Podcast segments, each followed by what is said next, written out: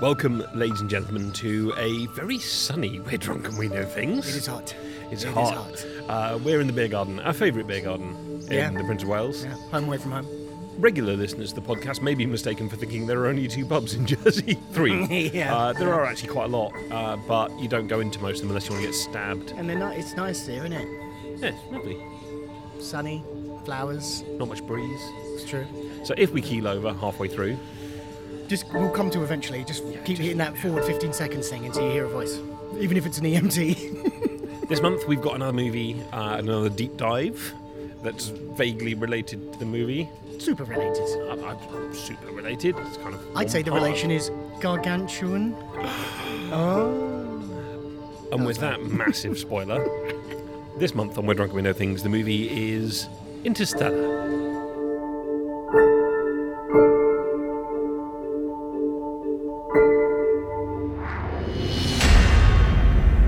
That's what I do.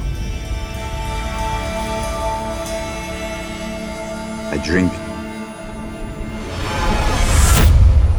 And I know things. Interstellar. I never know how to start. Do it, do it different every time. It's weird, isn't it? But I've been doing this two years. Well, no, you do it exactly the same every time. You say the So, name of the film. I tried to so- not say so, because then they can tell when it's an edit point, because we say so. anyway, uh, yeah, Interstellar, Interstellar. Interstellar, Interstellar. Interstelllar. Made in 2014, directed by Christopher Nolan. Directed by who? Oops. Christopher Nolan. Christopher. No- Wait, shit. Have I already fallen the first hurdle? Oh my god, this was directed by who? Yeah, Christopher Christopher Nolan, who I refer to as CN from now on. No, Okay. wait. I'll call him Chris. Little Chris. Chrissy Boos. Um, he directed it in 2014. What's it about, Rob? Uh, it is about the end of the world. And and Batman. It's not about Batman. Well, I Right, think that's you'll- one. I think That's you, one. I think you'll find that You I'll be, have three strikes, Mike, and then you're out of this podcast make if you this- insist on referencing. in a bit, and we're going to make it about the B-man. No. Yeah, then right. So, count, end of is the it? world. Uh, the the Earth has turned uh, on humanity. It has dust bowl type business. Dust. What's Yeah. its blight? All crops are dying. There's been some kind of, kind of not really sketched out nuclear war of some variety. I don't know if there has. Yeah, they talk about how NASA um, refused to rain um, atomic bombs down on starving people in other countries, and that's why NASA was shut down. Yeah, that was effectively the world food supply dries up Yeah. because agriculture grinds to a halt. Yes. Actually, quite potentially prescient. Yes, indeed. but yeah. anyway, uh, and we are introduced to a family, Coop, the And her- Coopers, the two kids. two kids and a grandpa, He's an ex-test pilot slash engineer slash He was an ex- American badass. Navy test pilot, so NASA test pilot. Yeah, yeah, yeah, yeah. Uh, and uh, he He's now a farmer. Because 'Cause everyone has is now a, a farmer. uh, he is now farming. He hates it. Uh, Yeah. His speciality is he builds autumn. We used to look up to the stars. Now we look down in the dirt. That's a grey line. It's a great line. He builds Which aut- I've quoted wrong. automated film machinery, uh, Yeah. and he has two kids. One of whom is not very bright, It's true. and the other one We is st- very, very bright. St- Starting by the way, that's Timothy. Um, what's his face? Chalamet. Timothy Chalamet, who was in um, Call Me by Your Name, who is about to be one of the biggest stars in the whole universe. He's in Dune. He's the main character. He's Cole McLaughlin's Oh. character from in the new Dune, the new Dennis Villeneuve. Um, and it's amazing because as a young boy, that character talks like this, and it's Timothy Chalamet, and then it cuts to Casey Affleck, and he's like, "Hello," because famously, when you become a man, your voice goes up six or seven octaves. anyway, we'll come to that. Uh, also has a daughter, Murph, Yes. um, who's played by the same actress who played Renesmee in the Twilight series Sure. And also Jessica Chastain later on. in a arguably secretly maybe her best role. Mm. There's a lot of secretly their best I don't roles in know. This. this might be 'Cause secretly I, Matthew I McConaughey's watched The best Martian Role. last night. She in that? Yeah, she is. Is she really? It's a real like, oh my god. Uh, Ah. Anyway. anyway.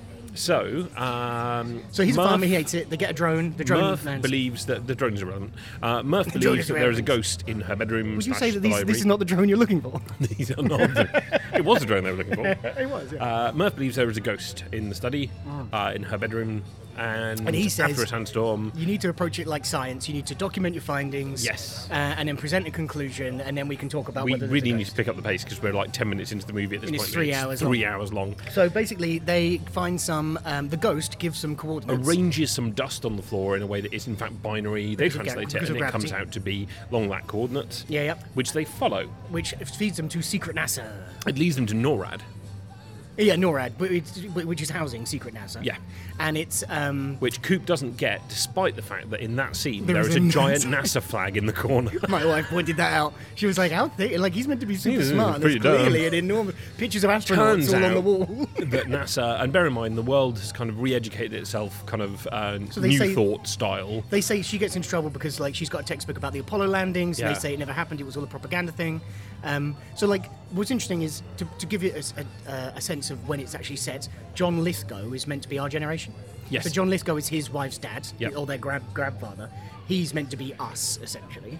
Um, so yeah, so they're teaching kids um, not to look up, essentially, not to think about exploration because they need to focus on farming and agriculture, and that kind of stuff. So rather than Beautifully short-sighted. Yeah, you know, it's- and again, I love it. Slightly prescient. because I, I love that because you said that thing about one of those machines they used to make is an MRI machine, which would have It caught would my, have saved wife's my wife's cancer. life. Oh, Um, because like the MRI machine is famously built on technology that was developed from the original Yes, Apollo yes, missions. I and that know, kind of stuff, yeah. I- I- well, they- uh, you do, but we're not Did- just did doing you this know for that? us. We did do an episode about it. anyway, Right. So, yeah. So they're like, you should fly the last mission because you're going to save the world, man. This This is back to NASA, and yeah, back they're to NASA. like, we have Michael Caine's like, uh, "Do a not couple of go plans. gentle into that. Uh, Good one of night." them requires that we solve a ridiculously hard equation that's basically the problem of gravity. It, it's kind of like uh, the ultimate conjugation of the two physical words, special relativity, quantum Yeah, yeah, mechanics, yeah. which is called something, and I can't remember what it's called. the um, No, it literally has a name. It's really famous. Bondibango method. It's, it, not Scooby. it's the joined up theory of everything. Right. There we go. Um, The joined up theory of So they're everything. going to carry on working on that. Yeah. But meanwhile, they have discovered just off the uh, elbow of Saturn, Yes. a wormhole. Yes. Which, as they say in the film, wormholes don't exist naturally. Somebody had to put it there. Sure. Okay. Fine. Whatevs. Whatevs. Um, so Uh, they they're have like, Um, sent probes through the wormhole. The probes have gone through to a system and discovered that there are potential. 12? There are twelve potential planets that they can live on. Three Yeah. of them look like the best bet, so they sent people to the three to see if they were good. They were getting the thumbs up symbol sing, signal from three of them to say Yeah. this is a great planet. So they've got to go and investigate, check it is, come back through the wormhole. By which time, Michael Gra- Michael Michael Gravity, Michael Caine. Michael Gravitas. Michael Caine will have solved the problem of gravity, as he calls it, and then they can fly all the human race up in big old spaceships Yeah. and save everyone. It'll be Good great. stuff. Plan B is they've got a shitload of fertilized Over. eggs uh, 5,000 or something for, for those eggs. And it, the plan B is and a really kinky key party plan for all of Yeah. those people who come set out up of the eggs. A, set up a uh, colony and then grow a load more humans so that humanity doesn't become extinct. But everybody on the Earth would die, including Coop's family. Yes, indeed. Cut to. Now, very Um, important. It's very important to mention that every single person involved in the mission is like got no family, got no got no ties, so they're all quite clinical. Well, uh, apart they're from all Anna quite Hathaway, detached. whose dad is well, yeah, indeed, Michael Caine. Indeed, but she's still quite meant to be quite detached, which is the big character piece of her. But Coop is like Coop's got love in his heart, and as we All find right, out, love yeah, is the moving only on. force as strong as gravity. Except it's not. That's a bullshit scene. One shot. Uh, moving on, they save us from the presumably six month montage Yeah. of him relearning how to fly. Sure. And That scene where he's saying goodbye to Murph, and then he, he they have the argument, and he's driving away, and there's a shot of him crying, with there's the sound of him driving and crying, there's the music swelling over the top, and there's the audio of the countdown. We'll talk about the sound mixing in this Yeah. film, which is insane how good it is. It's definitely Hans Zimmer's best score. Um, that scene is so good. That is the first time I cry during this film. oh, I cry a lot. I've watched this film three times this week, and I have cried at the same parts, like like blubbering You got big no old toddler Kleenex tears. left in your house a and big not for the toddler tears. usual reason. It's really bad. it's really this film. I don't know what it is. It hits me in a place. I don't know why. So anyway, so he goes off to space. uh, they take off. There He is a fucks off. beautiful uh, homage to 2001, Yes. where they dock with the spinning spaceship Yes. of doom. All of that. We'll come to with that. We'll talk about the Yeah. production of that. But that's all And- miniatures and back back projection. It's All right. incredible. Uh, and off they go. Uh, they go into the Go big to sleep. wormhole. They go- 'cause they go down for the big nap, as Saturn they is call it. four Six months away. six months away. Yeah. I thought it was longer than that. Anyway, um, so they go for a six months of snooze. Saturn. They go, but they realise that when they get through the wormhole, they realise that the planet, one of the planets that they need to go and visit, is much nearer the event horizon of the black hole, which means timey So wimey. the entire wibbly-wobbly solar business. system is, and will draw a veil as to how they get heat Yeah. my first big problem with this movie. Um, but the entire solar system is actually orbiting a standard planetary black hole, Hmm. Yep. which they call gargantuan. It's a rotating black hole, isn't it? They're all rotating, dude. No, I thought there were. I thought there was supermassive stationary and rotating. Everything, everything spins. Okay, well that's why it's In a the sphere. universe, that's why it's a everything sph- spins. That's why it's a sphere, basically. I mean, you're spinning right now. Um, my head is spinning. I'm in the whirlpool, making it spin. That's not a thing. no, Um, but we know what the outro music's going to be. We've officially had the first move it along finger wag from the producer. Unrightly so, I two, think. but two years in, he's still not realised he. So they have they realise they get there they No, can you're wrong, visit bro. they can visit three planets and the first uh, and most uh, the closest to them Yeah, yeah. is very very close to Yeah. the event horizon So of the black hole. seven years for every hour they're on the planet. and yes, introducing special relativistic time dilation. Yes. Uh, and every hour they spend on the planet because of the increased gravity will Yeah. be seven years in So they're like in normal out, time. in out, put the kettle on. they That's work the out a plan where they can get in and out. And, how the way And- fucks about, Of course, and gets it all Wes goes Bentley tits kills. up. What I love about Wes Bentley is he used to be like proper Wes, you know, proper like famous, and then when he's in stuff now, you're like, is that Wes Bentley? Like at the end of Mission Impossible, is that Wes Bentley? He was just in it for ten minutes. Anyway, so he, he gets killed. Hathaway's like, Well, hang on, they go "I'm down to the sorry." planet, and I think this is a little bit dumb because they water don't have planet. any kind of inspection facility. Because you think if you've got No, I waves know, that are yeah. as high as the Empire Yeah. State Building, Yeah, I know. you're probably going to be able to see them from orbit. And my favorite Just thing is, saying. uh, look at those mountains. Like mountains don't look the same as waves, guys. Uh, on the horizon, they kind of do. well, Uh, Also, nobody expects a wave that big. It's true. But anyway, unless you so- thought, oh, we're on a planet that's subject to massive gravitational forces. So there's a big old wave, and Very they big managed to, they wave. managed to surf it essentially in the Ranger, and uh, but it waterlogs the engine, so they're stuck there for what is initially 45 minutes, he says, to an hour, and then they have a 90 second conversation, and then the water the, the engine's drained. yeah.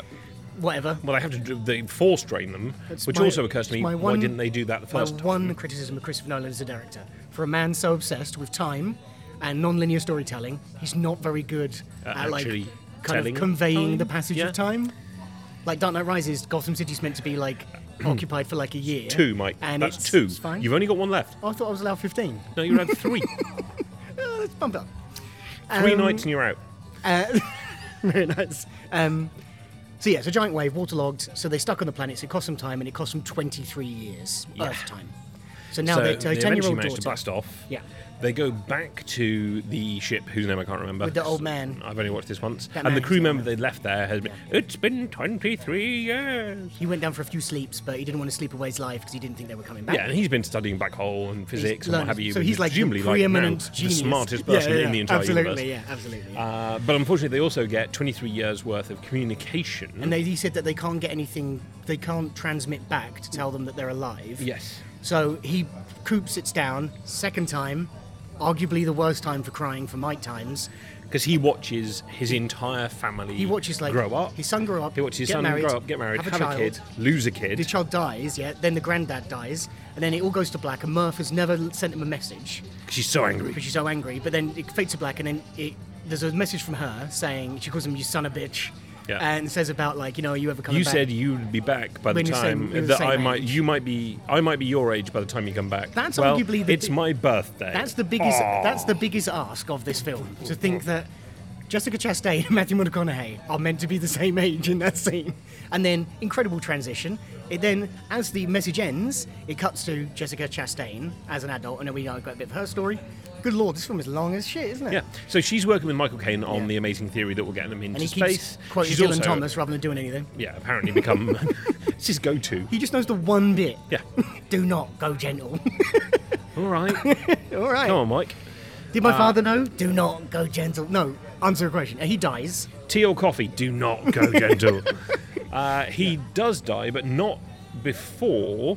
there Admitting- is a little realization that she suspects, Murph suspects, uh, and he confirms that actually he's got no clue how to Plan solve A this was problem. never a thing. It was just to Yeah. give people hope. Plan B is the only option. In the meantime, in space. Meanwhile, in Meanwhile, on space, the other side of the wormhole, um, they find Matt Damon.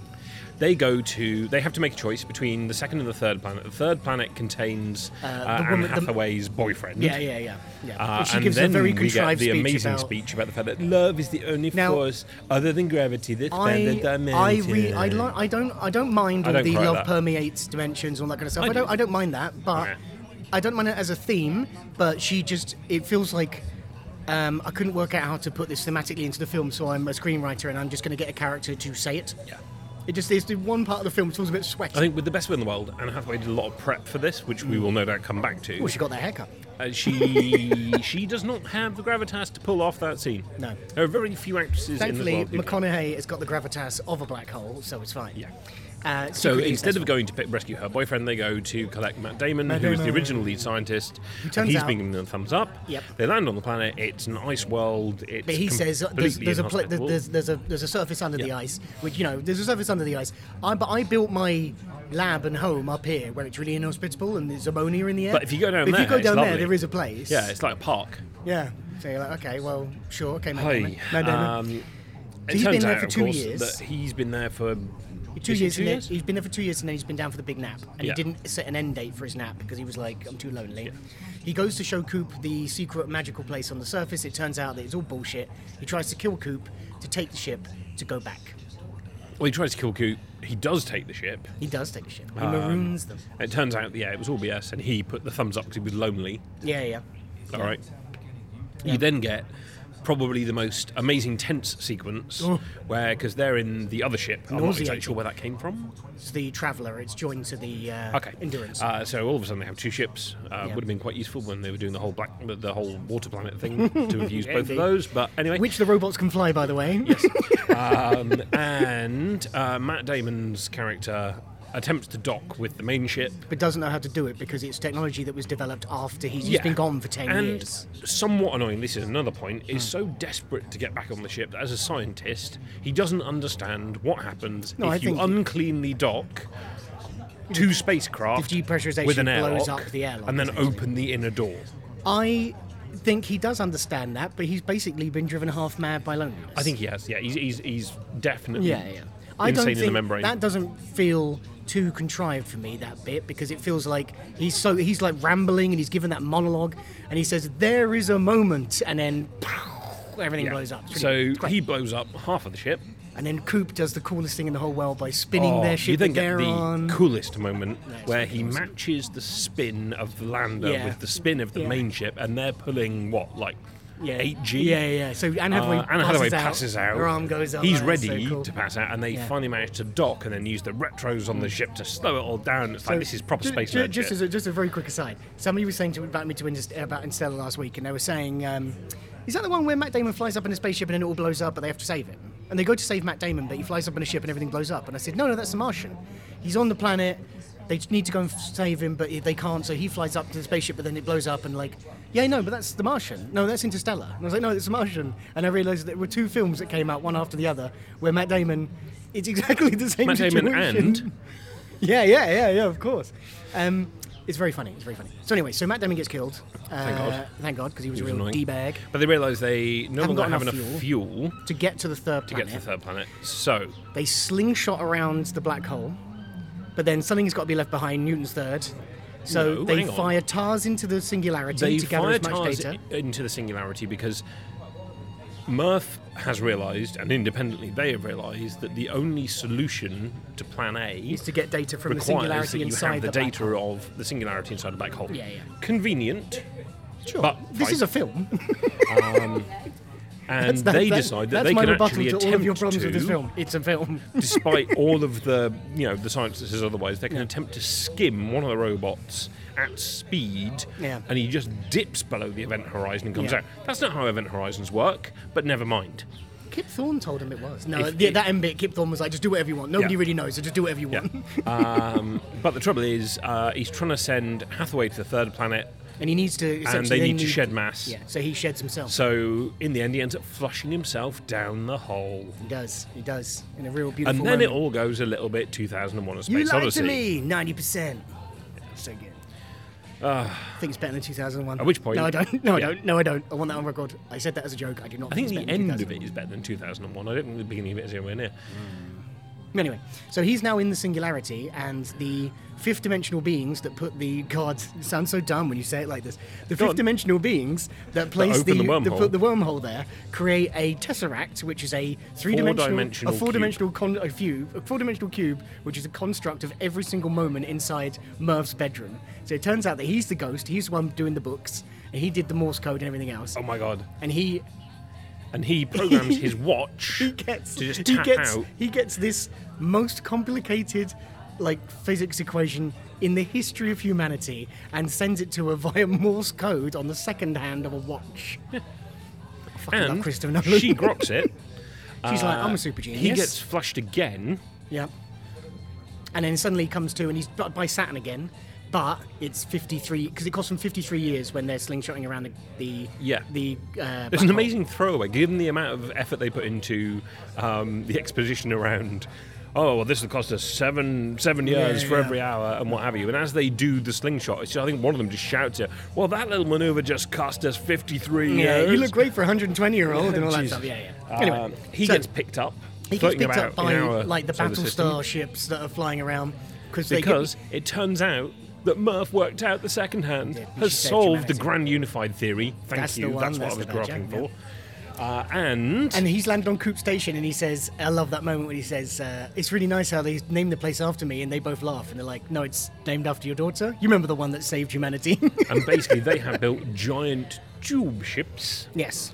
uh, which contain a full ecosystem. There's the Based on- amazing moment with the baseball game. Yeah, yeah, yeah, yeah. But he's still not happy because you know he, he's still he's still sitting outside on the porch with Tars, sitting outside that porch of his farm, drinking a beer, which is which he never wanted to do. So he goes and sees Murph, who is now played by Ellen Burstyn, who is an old lady, uh, and she's surrounded by like three generations of family. He realizes that he is literally a man out of time, so goes and steals one of the spaceships which are across between the Battlestar Galactica and the Ranger that he's flying before, and goes To to, go fight. back through the wormhole to Excuse me. find Anne Hathaway, who find we Brian. see is setting up camp on the planet, Yeah. and the entire time spent between them is literally like a. It's been an hour since he Yeah, let her yeah, go. yeah, yeah. Uh, and, then it ends. Fade to black. Roll credit. Mike's just like snorting big toddler tears, crying so much. His wife is looking at him like, Jesus, you pathetic piece of shit. It's a real, it's a whole thing. It's a whole thing. So let's talk about the production. All It right. co- It cost $165 million to make, which is $10 million than they actually gave him. So he came in $10 million under budget. Um, that works out Does as he nine. get to keep that? I don't think so. Well, we'll come to all the Surely things you he just gets to buy keep. a shit ton of like watches and like Ferraris and stuff. I think but like, Christopher nobody Nolan's needed them. probably got enough. Apparently, he got $15 million for this movie, so. fifty. 15 you got paid 15 million dollars for what is the most masturbatory nolan brothers film there ever has been And it it's incredible is Nolan Brothers. Yes, indeed. The So, screenplay yeah. was so, by- We'll, we'll come to that. Oh, So, well, come on Uh, then. it's ten million dollars under. It works out as nine hundred seventy-six, three hundred thirty-one dollars per minute. Um, it made seven hundred million dollars, That's not bad. which is a big old chunk of change.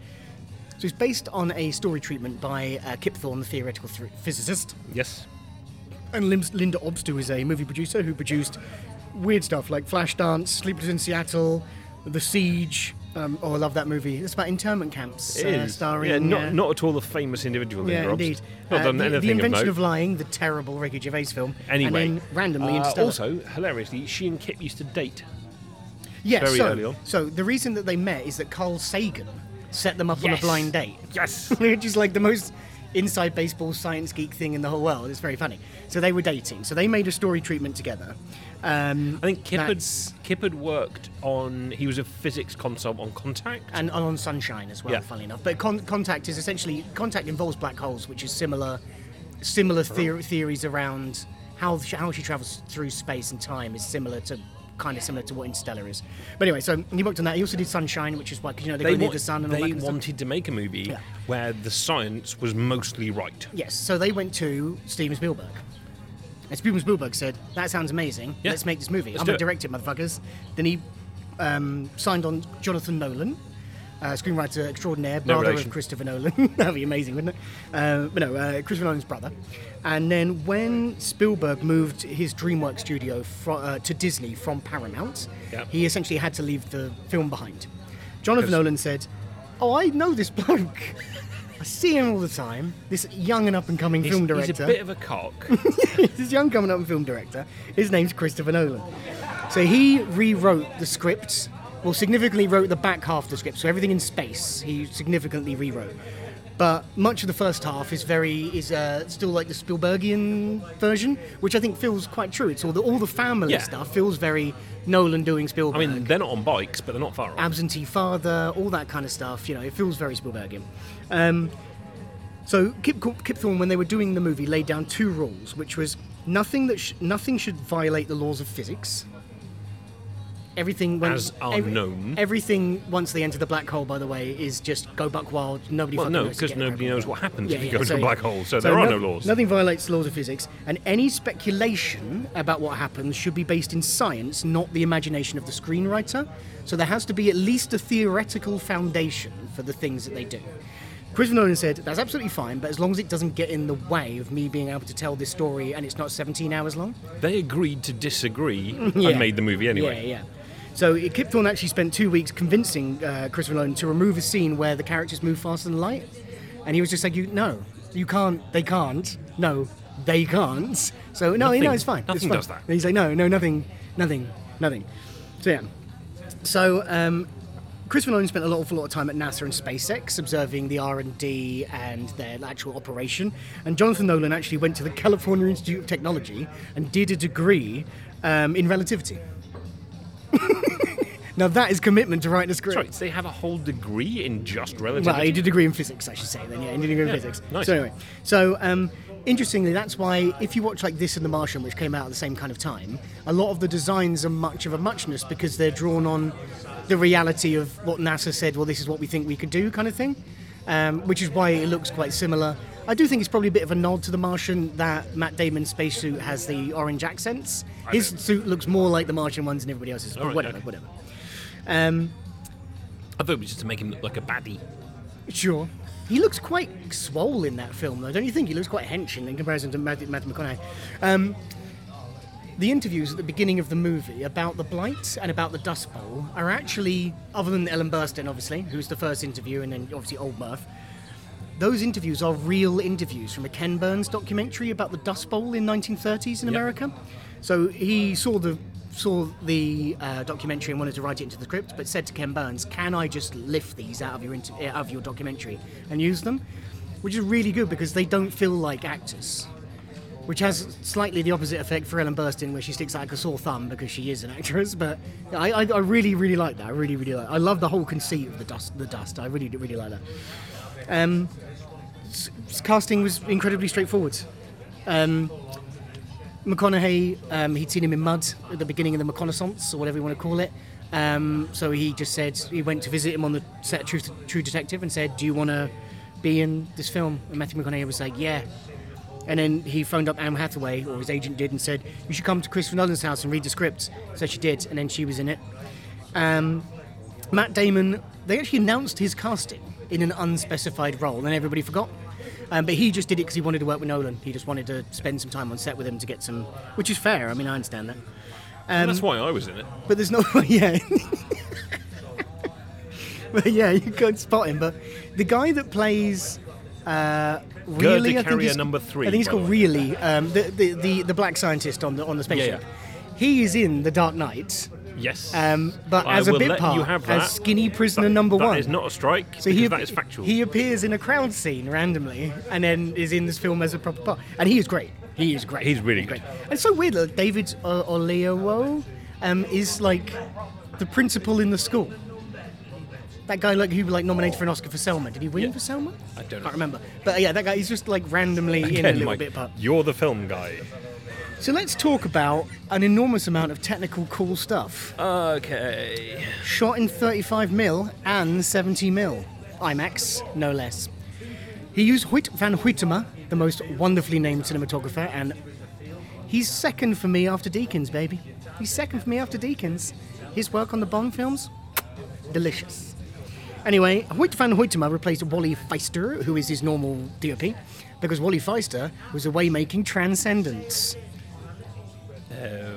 Wah, wah. We'll replace that with an actual sound effect. No, no. yeah, yeah, leave that in and then just pump it up a bit. Transcendence is some bad business. But anyway, yeah, so he's doing Not that. good.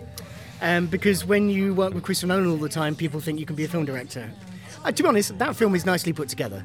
It's just a terrible, terrible script and story, and it's got Johnny fucking Depp in it. All right, come on. It's not good. Anyway, so Hoyt van Huytema rebuilt IMAX cameras so that they were handheld, which is IMAX cameras are like a meter across and like three meters long, right? They are insane. He made them so he could put it on his shoulder.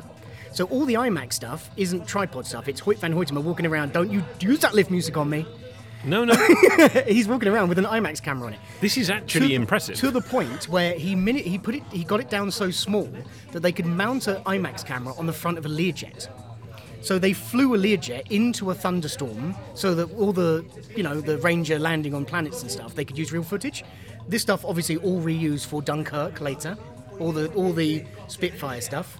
Um, so with that, which made just in time for Dunkirk, it's a Lear, it's like a Learjet flying along, and then on the front of the Learjet, they've like bolted on the front fuselage of what looks like a Spitfire that's got Tom Hardy in it, and on the front of that, there's an IMAX camera, Bolted an IMAX camera, and then they're flying around with which Tom I Hardy in assume the at front this of the point has plane. been reduced to the size of a GoPro. So Yeah, well, indeed, it, it is insane. So, um, a lot of the lenses and a lot of the technology was prototypes, prototypes which are now industry standard. But Hoyt van Hoytema, I think that's what people don't really realize about cin- directors of cinematography is that they're also engineers. Like they understand physically how uh, the mechanics of a you're camera. about to get the lift music.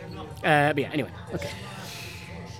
So, they built the set. They built a lot of sets to minimize CGI. Yeah. There are as many CGI shots in this as there are in The Dark Knight, for example. Right? Which you'd think there'd be more. You think there'd be more. All right. Just as an aside. So, what they did though, they did the visual effects done by D Negative, Yep. Double Negative, who won an Oscar, um, headed by Paul Franklin, um, who um, There is an amazing aside in, and we'll probably talk about the book at some point. Sure. Mm-hmm. There's a book called The Science of Interstellar, uh, which is written by Kit Thorne. Um, Of course, yeah. And he does say there's this amazing moment where he's like, I sat down with this guy who uh, was apparently from the VFX house. Mm. And we were talking about it. He was like, "Well, I do it like this, this, and this." He was like, "Do you think you can get your boss to sign off on it?" And he was like, "Oh, we haven't been introduced. I'm the head of DNEC." Yeah, yeah, that guy is yeah. So, so what they did was they made all the visual effects before they shot the film, so that all of the stuff in space, when you're looking out of windows and all that kind of stuff, Yes. is projected onto a screen. So not composited in. No. it's projected. It's projected onto a screen, so they're looking What? at that out the window.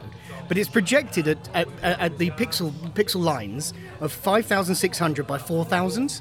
Now, just just because that doesn't mean anything to anybody, 4K, which is the new you know home video, is 3,840 by 2160. this is So at it's the six. highest. So this is uh, six, six to eight. Oh no, it'll be six. Yeah, so eight would be double. So yeah, so six k. Um, so that was 150. So there were 750 shots in total, and 150 of those visual effect shots were just projected onto a screen, a very, very good screen, I would suggest, so that the uh, characters can actually interact with them. That blows my mind. It blows my mind. I, d- I just think it's so like it's so. I mean, it's like the most advanced version of like low budget onset. You know what I mean? It's Yeah, like yeah. yeah, it's, it's, ama- it's amazing. So Kip Thorne actually worked with the animators um, to give them insanely complex equations for when they were visualizing and generating what the black hole would look like.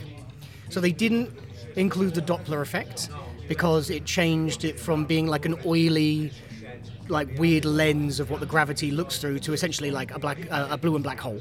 So they got rid of the Doppler effect because it didn't look as visually good. Because you don't get the redshift, so Yeah. it literally looks like a, a bluish circle. Yeah, indeed. Yeah, yeah.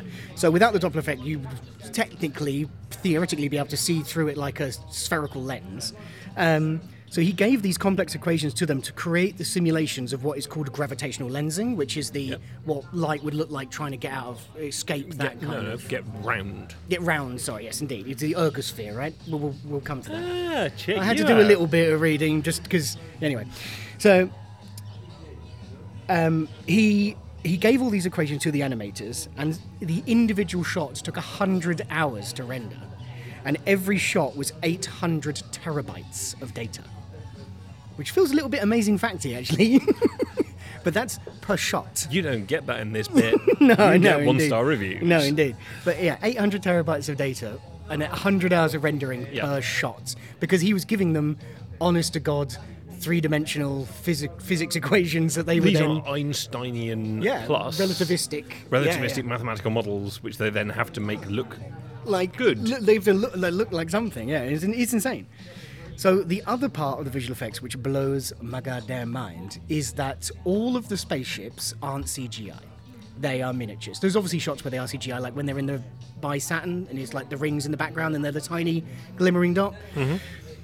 So they made these models uh, of these three um, three ships, which are the Endurance, Endurance, which is the main one, which is built uh, based on the uh, ISS, which was 25 foot long, 7.6 meters. Um, the Ranger, which is a little flying around one, and the Lander, which is the one that you said, where the fuck did that come from? The chunky looking weird one. Yeah. Um, they're 15 meters long each. Um, and they were big enough that you could mount these stripped down IMAX cameras on them that were then shot with a VistaVision camera against a plate of rear projected space, right? They were on a six axis gimbal rig, right, on a motion control system, so that all of those shots of the s- spaceships moving around and So that you can interacting see with them each other- spinning and all the yeah, rest they of can it move in a, on a, on a was six actually axis, happening. but it's actually miniature. Well, miniatures. They called them macro Yeah, chips but because still, they're so big. they were actually So, yeah. spinning big shit, Yeah, yeah, yeah. So spinning they're- little shit. Exactly. Right, I'm just going to exactly. say, stick that in your pipe, George fucking Lucas. exactly. It's insane. They physically made these models. I was reading about this the other day, and I was like, I honestly didn't think I could love this film more. It, it, it, it actually just blows my mind. So they watch a lot of like IMAX space documentaries. Where so, um, like the ISS, peop not a lot of people know this, but ISS has got IMAX cameras like bolted onto it essentially to do. Then they do these incredible IMAX space documentaries. So they watch an absolute load of these to try and mimic. So the shots in space are trying to mimic what those look like to make it feel as realistic as possible. Um, I mean, to be honest, I'm surprised it didn't go to space at this point. It's just, it's just insane. Would have been cheaper, it's just insane. possibly Um, a little bit more dangerous. And then the other physical part of it is the the the or the two robots. There are three robots technically because one of them is decommissioned and ripped apart. But Case and Tars, which are puppets, they're physical puppets. There's no CG. Well, the only CGI is when he turns into the Asterix and he like starts rolling away to save Anne Hathaway, is cool. Which is really cool. Which is really really cool. But he didn't want them to be like hu- like anthropomorphized, like humanoid type robots, because he said that would feel too distracting. So there was a big big thing in this where when they were making decisions about the script or what what the look the production design, they kept saying that's too sci-fi. That feels too. We don't want data sat on the ship with them. So these like four sections, this rectangular robot with the two screens on. I mean, I love it. I think they're amazing. And appendages and all the And they rest of it. feel like shoddy enough. They feel like they're made of like sheet metal. They don't feel. You know what I mean? They feel like something that would be made as backup and field medics for the Marines, which is what they're meant to be. It feels like some kind of. We need to make a robot to support troops in, in the field. Well, we'll do it as ha- half-assed and cheap as possible, made of American shitty steel and blah blah blah. It's got a real. So that's made by Bill Irwin, who is a. Um, he is Mr. Noodles in the Muppets Right. um, and a, a puppeteer and a, and a voice actor. He's also one of the Careys in Legion. If that means anything. He's also Nate Haskell in CSI. He's a serial killer in CSI. Yeah. Oh, okay, yeah. But anyway, so he but he's very prolific, but mostly for voice work and puppetry and that kind of stuff. Um, now we come to my favourite part of this in the whole world. What do we know about the middle of America? Uh, Topo- topographically. Full of racists. Sure. Topographically. it's hilly and has forests. Right, it's incredibly flat, is what I was going for, but or maybe I should have briefed you beforehand. Sure, it's super flat. No, But I that's know why it's super flat. They call Mike. it the That they was call a it, feed. Come on. they call it the bread basket because that's where they grow all the corn and wheat and everything because it's big and You know flat. what I and call my massive. bread basket? No, go on, go on, go on. Go on. The, the basket we put bread in. I nice. didn't think it was Nice. too hard to guess. But no, so because it's massive and flat, and they can pl- plant acres what and else acres is and acres of. You're ruining my favourite thing in the whole world of this. I'm trying. yeah, I know. Go on. So, where they're filming, they wanted to make a point about how they were trying to use every single acre of land in the whole world to go crops because it was all dying. So, you don't typically grow crops on the side of a mountain because it's a bit of a pain in the ass to harvest. So, he grew acres and acres of corn right next to an enormous, beautiful mountain range to make a point about how they were using all this stuff. The man grew corn for this film when they were done with the film, they harvested it and made a profit. They sold the corn and made a profit. Yep. It's the best thing. I love it. Man grew corn. It's so And they good. didn't actually, to be fair, they didn't even make a profit by like merchandising it as interstellar bread. No, they just, they, were- they just turned out to be really Corn. good at It's agriculture. really good corn. Well, because when you've got a 165 million dollar budget to grow corn, That gets you the some miniatures, serious the rear combine harvester. projection, all the different CGI, the real, real relativistic physics, all that kind of stuff. They grew corn for this film. it blows my mind. I love it. I love it. So that brings us to the music, which was done by Hans Zimmer. As I said, I think it's his best score All right. on the old um, 1926 Harrison and Harrison organ. Didn't have that written down. I knew it off the top Not of my at all. head. No, not at all. So he was actually given a one-page treatment by Christopher Nolan about a um, a story about a man who had to leave his daughter or his children behind to go to work, and he said, "I want you to write the themes based on this, like the daughter's theme, the husband, the, you know, and that kind of stuff." So he wasn't even shown the film initially. Eventually, once he'd written that initial treatment, then he was shown the film and like became this enormous Christopher Nolan said, I don't want strings, I don't want it to be big drums, I don't want it to be 2001, it's got to be different. It's got to be, it, it- we're already cribbing a fair amount visually from 2001 perhaps, so maybe we need to, I, do- I think the score is incredible. Zimmer does push back, and there's one scene. It's that first scene where they dock with the big ship, Yeah, yeah, yeah. and there is actually, and there's the spin, and what have you. It's- That is straight out of 2001. Yeah, oh, and there is a tiny little hint of. Da, da, da, Well, that's da. why, that's why the black And then he hole- breaks it yeah, and goes yeah. somewhere else, and I'm like, oh, you. That, that's why the black hole slick is by son of a Saturn bitch. as well, because that's where... Wormhole. Yeah, the wormhole, sorry, yes, that was why the wormhole is by Saturn. Black hole by Saturn would So- be some bad news. purposely the sound a lot of the complaints uh, which i haven't included in the one star reviews because i'm explaining why and those people can fuck off Yeah. and read a book um, they um, the, the music s- purposely overrides dialogue at points Yeah. so I watched this very closely in the last couple of days, and if you actually listen to the dialogue that they're doing, they're conveying it through acting and through context anyway. So you don't the dialogue isn't what's important. It's about feeling the emotion of the music and that kind of stuff.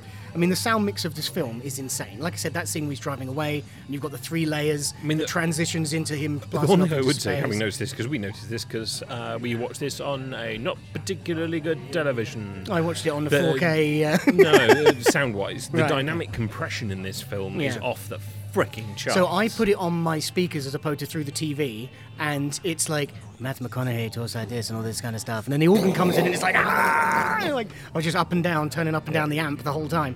But you've also got to like, like the room was shaking. Yeah. The room was shaking with some of this stuff. It's, it's incredible.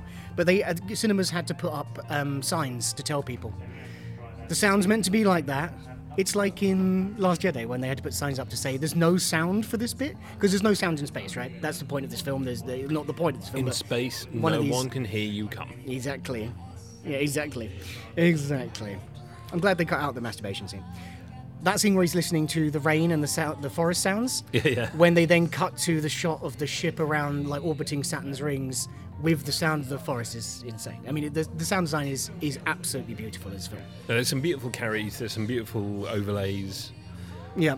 It's yeah, it's And stunning. it's, given that the theme of the film, a lot of the f- big theme of the film is time, a lot of the music is actually 60 beats per minute.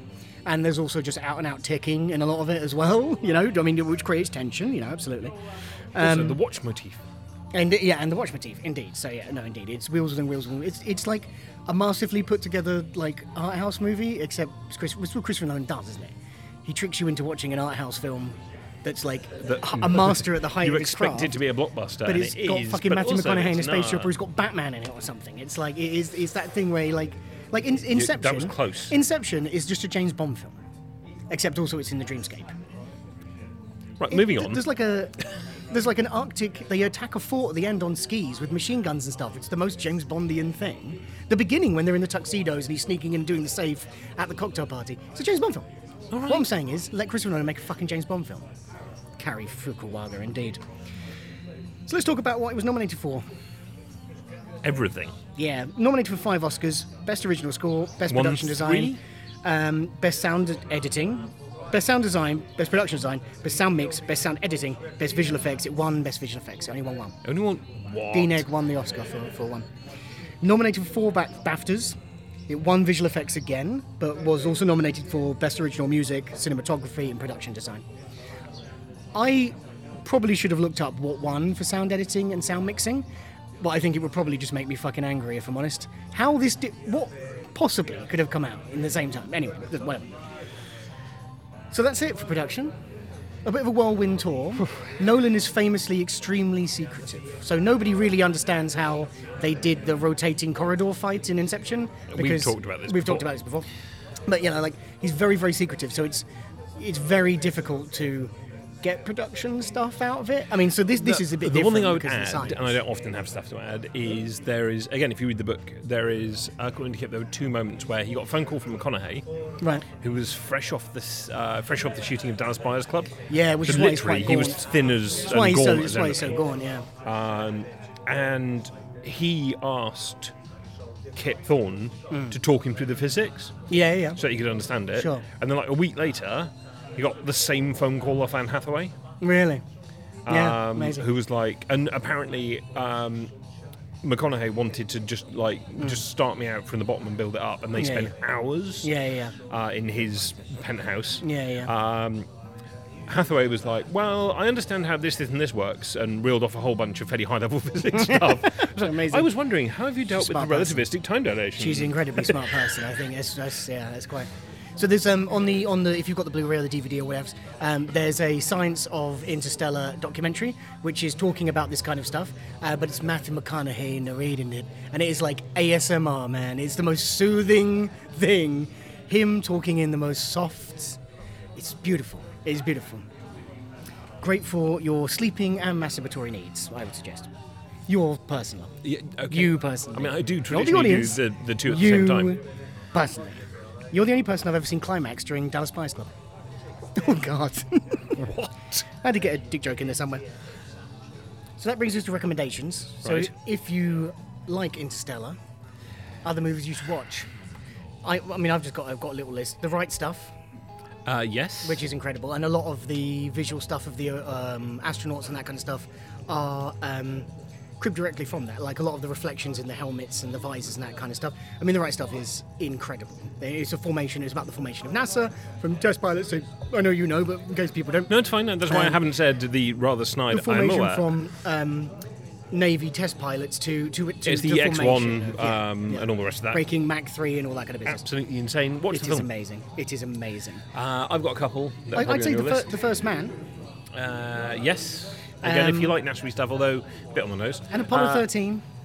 If you again, if you like if you spacey like stuff. spacey stuff, If I mean, you obviously like 2001. this, uh, 2001. yeah, yeah, yeah. of Uh, course, watch yeah. The Martian. Yeah, Watch Gravity.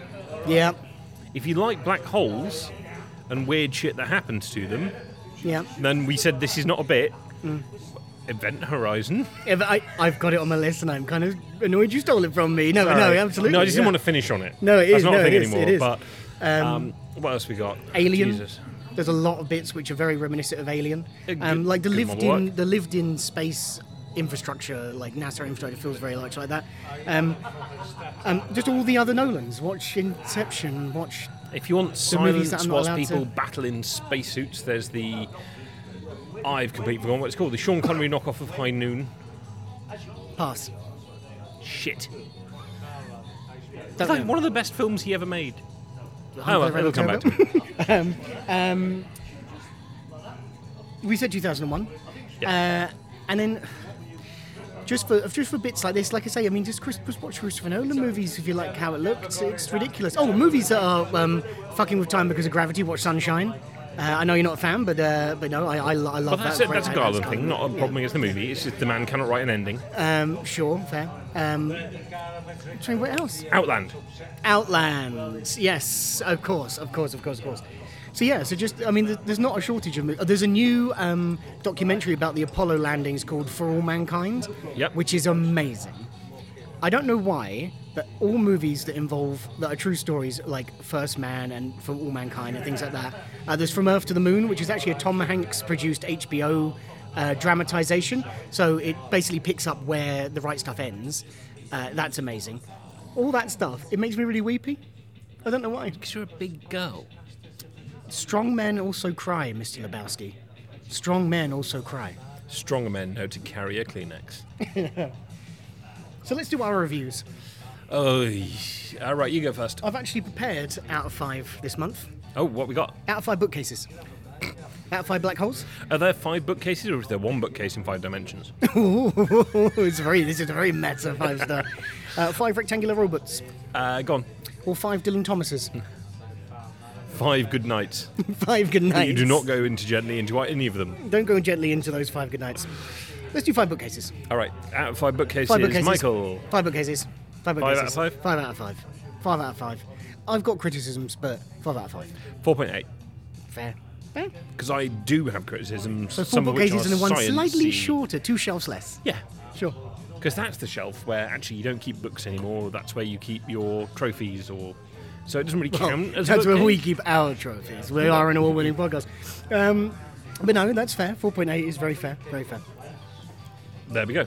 It's Bosh. amazing. That's Watch what I mean, it. this- It's three hours long. Don't let that phase you. It does not Doesn't feel three hours long. Well, we'll come to that in one-star reviews, but those people are idiots, as always. I So- mean, uh, I, I did say to you last night that. Um, uh, no, I said to you today Hmm. that last night, uh, my wife and I decided, having enjoyed Interstellar so much earlier in the week, we went on a bit of a space kick. Sure. And Gravity, one of those films that we recommended, is an hour and a half long. Gravity is one of the greatest cinematic experiences I've ever It's had very in my badly life. scored, I realised last Yes. night. Yes, it Uh, is, yeah. However, it's 90 minutes long and it feels like it's 10 minutes long. It's the second movie I ever saw in 3D in the cinema after Avatar, and um, it is one of the most pure cinematic. Like I watched it with a, a, a- a friend of ours who is we refer to ourselves as the film wankers. Uh, well, I refer to us as the film wankers, and it was like. Wait, Yeah. what's happening? Like, if you if you've got a 3D TV and you get you can watch it, you should watch it in 3D because it is, I mean, And it's the point insane. wasn't to go on about gravity. The point was that three hours, fair enough. Yeah. It does not feel three hours. No, no, It it doesn't. feels about feature length ish. Pacing is brilliant. Uh, Yeah. You're never bored, no, even when they kind of want you to be. You're like, And every "Oh, come time, on." it's one of those where every time you watch it, you pick something else up. So I've watched it a bajillion, bajillion times, but I picked up so much this week uh, of bits I haven't noticed before. It's so, it's got such depth to it. I just think it's, it's, it's a rich, sumptuous production. quite, quite. So, So should we do the quiz? Should we have a bit of fun? Christ. Let's have a bit of fun. I like the way you use the word fun. Yeah, it's fun. I mean, what was it last time? It was Japanese foods or Japanese gods. Yeah. So this this week, this this week, this month, it's a bit more straightforward. Spacecraft, Oh. real or fictional? Oh, hang on. Yeah. That's a bit more in my Yeah, wheelhouse. I know. I thought it might be. You've And, made um, this incredibly difficult. Yeah, I haven't have. you? Yeah, I have. Yeah, yeah. I really have. Yeah. Right, so Let's go. the Right. quiz.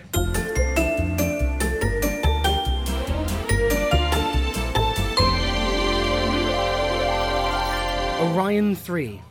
Orion 3 is an actual spacecraft. It's from 2001 and it is not a real spacecraft. That's one of the ones that's in a book and the movie. I've tried to steer away from books because you're such. No, you're right, 'cause it was Saturn V. So Orion, three. Orion Alright, 3 is like the Pan Am one, Oh, Yeah. you remember? Also from 2001, because you want to steer a- clear of books. Yeah. Yeah. sure? No, I I know. No, what I mean is like, that one is in a book, so I, I, that All right, one's so the one I'm, I was I'm- worried about. I'm- The Icarus. That's from a movie, but I can't remember which movie. Is that Sunshine? That is from Planet of the Apes. Oh. The Mars Express. Sounds like a ski lift. The Mars Express.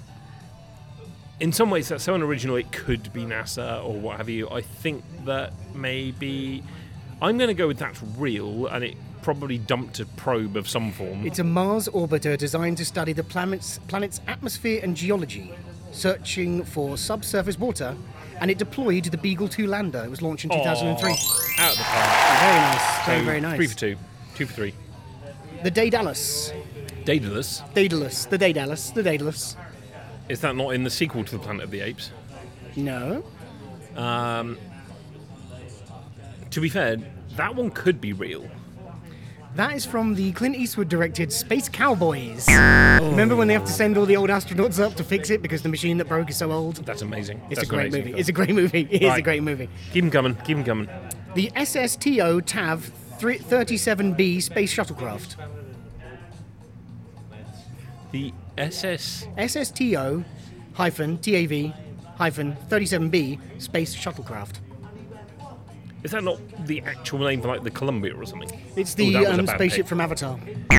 Of course it is. James Cameron being a wanker. The Atasuki.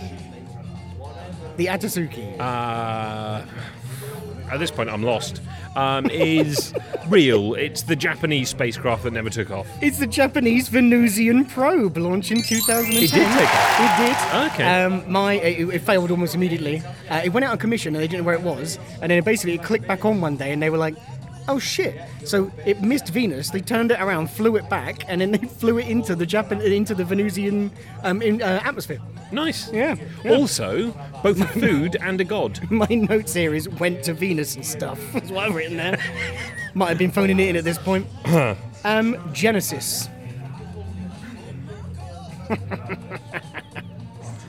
See, all I can think of now is Star Trek. Rather Khan, yeah, Rather Khan, yeah. all search response. Um, no, it's not a real spacecraft. It's fictional. It was launched in 2001 and Damn it, it. it measured solar wind samples. We've got two left.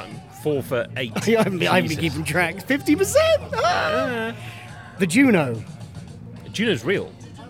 Okay. Um, what did it do? Launched in 2011, it studied Jupiter from, a po- from, the, polar, from the polar orbit. That's it. It was in, it's intended to deorbit into the Jovian atmosphere after 2021, so it's still up there. And the Giotto. Giotto. Yes, the Giotto. Um, I don't know why No. I'm saying right. It is No, real. that's It was not- Ah. launched in 1985, and it was a flyby and observation probe for Halley's Comet. so I legit get fifty You percent. legit get 50%. That, I made that hard on purpose. I'm sorry. Oh, Joke, jokes on you, Mike, because you have a quiz coming up in the deep dive. Oh. Joke's on you. I've secretly done a degree at the California Tech Institute on. No, I haven't. Are you insane? Jokes on you again. You spent three years studying for something that will not help you in this quiz. I phoned them up and I got them to teach you wrong as a joke. Right. So there we go. So four out of eight. Pretty good. 50%. no, five out of ten. Four out of eight. Doesn't matter. right then. So should we do one star reviews? Uh, yeah, go on. Let's get this over with. I mean, I can imagine there are probably people out there who don't like this film. There's loads. It's quite a divisive movie. So Uh, what we got? Right, so. Do we, do we leave enough time for the It's jingle? where we just cut it in. No, that's fine. Uh, to be honest, it's playing right now. Is it? Oh, Yeah, okay, I'm doing that's class. good. That's very good. So the first one, Mrs. J.H. Milborough from 12, really put a full name in there, 12th of Jan 2019. It's an awful waste of time. It's so long-winded and dull and unexplained. She's from America, by the way. They love an explanation. Can't understand what the main character says 80% of the time. S- By design, as we previously discussed, it's a total waste of three hours. Dull, dull, dull, dull, dull, dull, dull, dull, dull, dull, dull, dull, dull, dull, dull, dull, dull, dull, dull, dull, dull. You know, for somebody Oh, no, who hang on, is sorry, that dull, dull. precious about their time, she typed dull a lot. You did dab that a lot. You did dab that a lot. Hooper's Oak, 5th of September 2017. Hollywood does relativity and not terribly well. Ooh, a scientist. I would give this less one star if I could. I like sci fi, but I am a physicist. Spelt wrong. Could be a dyslexic physicist. Read one book, says as if it's saying he's a physicist. I can honestly say this is complete drivel. I'm sure they're aiming low when they make stuff like this, but surely there must be um, some other people out there who realise that this is nonsensical rubbish. Apart from not being founded in any sort of reality, please see our long conversation about Despite- a leading theoretical physicist. Famously being founded in as close to reality as you can Please possibly see- get please see while Kip still Thorne's making two a rules movie. From previous. There's no plot. I mean, if anything, if anything, you could argue there's too much plot. Finally, the dialogue was mumbled and I couldn't hear anything. See above. See above. I cannot believe I was so stupid as to watch it right through. No, no, no, no. Just stop there. I cannot believe I was so stupid. Stuart Gulliford, 30th of July 2015, A Real Dad.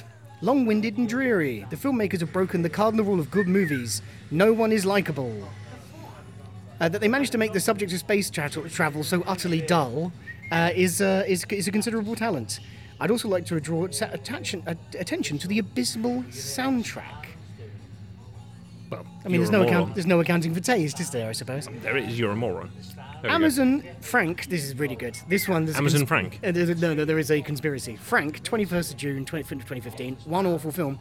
Amazon has cheated me by putting up obviously fake reviews. You know, the great Amazon conspiracy to help Interstellar that had already made 700 million quid sell on Blu-ray. Admittedly, I have bought it in three different formats. But anyway, this film is awful on every level. Terrible acting, wrong. Lousy sets, wrong. And a story which is completely illogical. Wrong.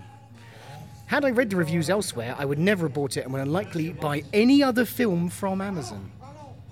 Any other film? Oh, yeah. Right, mate. you- What you need to do is There you are need to look literally up. 20 you need more to look up. reviews It's, of it's films. a Jean-Claude Van Damme classic. It's called The Quest. You're gonna love it. There, there are literally 20 more reviews by him for different Blu rays after this, so. Does he like anything? He likes quite a lot of stuff, but. He, What do you like? he- Do you know what he likes? It's it's it's things like Men in Black and things like that. Ah. you know, the famously realistic and logical film Men in Black. W. Hendry, 8th of April 2015. Title of the review, one star. Review, What a Tale. I think he's just fundamentally Is that a misunderstood the bad one star. thing? He's like, one out of five because one's the best. And Lucas E. from the 20th of December 2015, the only review Lucas E. has ever put on Amazon, recycled acting. And his review is copy acting all the way through. I don't even know what that means, man. Copy acting? What's copy acting? Isn't acting copying? Isn't that the point? Oh, It really annoyed me that all the people in this film were pretending to be someone else. Yeah, well, you're weird. Copy acting all the way through. So that's it. We loved it. They didn't, but they're idiots, and we know it. That's been that's been Interstellar, in it. That has indeed been Interstellar. Thank you very much for listening. Uh, we do apologise. We'll we'll pick something lowbrow and smutty next month. yeah. Don't worry, So, it'll be some yeah. kind of terrible video game movie next month. We just, Yeah. you know, We just felt the need to kind of like cleanse ourselves. two on the in trot, haven't we? The We've done baths of decent cinema. a for bit. beautiful art house animated movie and then a beautiful art house blockbuster. Yeah, Next this- time we'll do Predator or something. Oh, we should do Predator next time.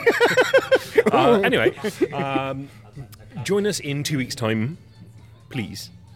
Yeah, if you want to, if you're not doing anything else, when we'll be doing a deep dive into the wonderful world of the black hole, as in an actual black hole.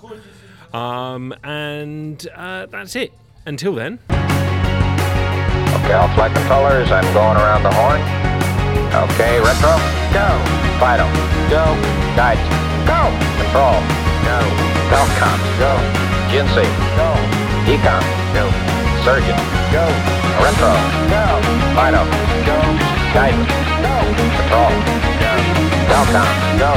GNC, go. Ecom, go. Surgeon, go. Capcom, we're go for landing. it makes it sound like a bunch of chumps. don't edit this one. fair. Or listen to it, so fair. do what you like. You can fart directly into the microphone for all I give a shit. I'm never going to listen to it again. you see, meh. Motherfucker, this is my favourite bit. meh. Anyway. So it started as a story treatment by uh, a one Mr. Kip Thorne, who is a theoretical physicist, And and um, Linda Orbst, who is actually a film producer. who's well known for such films as? Scrooge McDuck takes Manhattan. I have no idea. oh God, What do you want from him? you're the film guy. Yeah, do you I'm not not- know what Linda Ops did? Uh, Eh, she made Interstellar. Do you want to wait and look it up? Nah.